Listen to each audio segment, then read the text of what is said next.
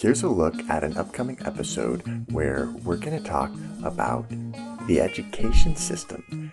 Do you know what curriculum your teenager's school is using? And do you know how that curriculum stacks up in studies against the other curriculums out there? Here's a clip from my conversation with Natalie Wexler.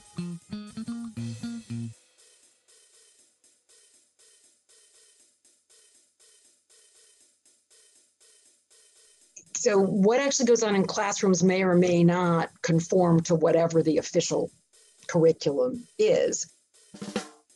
To the extent that people were doing anything with writing, they were prioritizing quantity, you know, like let's get kids to write a lot over quality.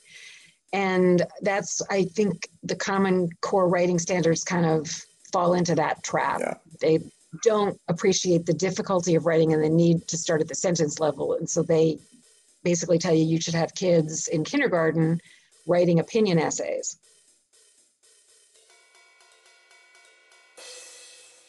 The Common Core has been really misunderstood.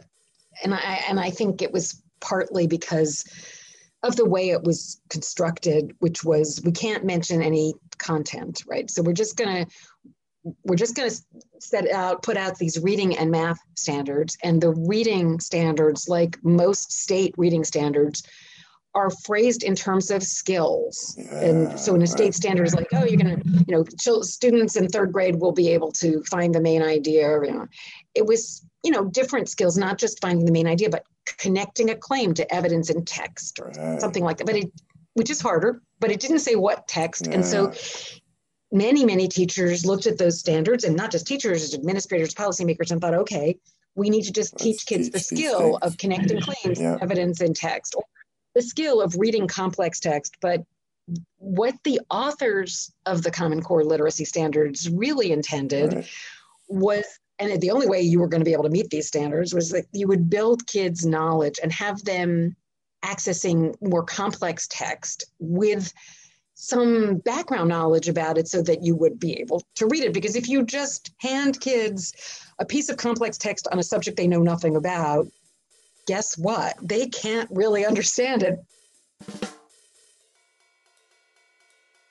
This episode is coming soon to Talking to Teens. If you want to get the whole thing right now, sign up for a membership.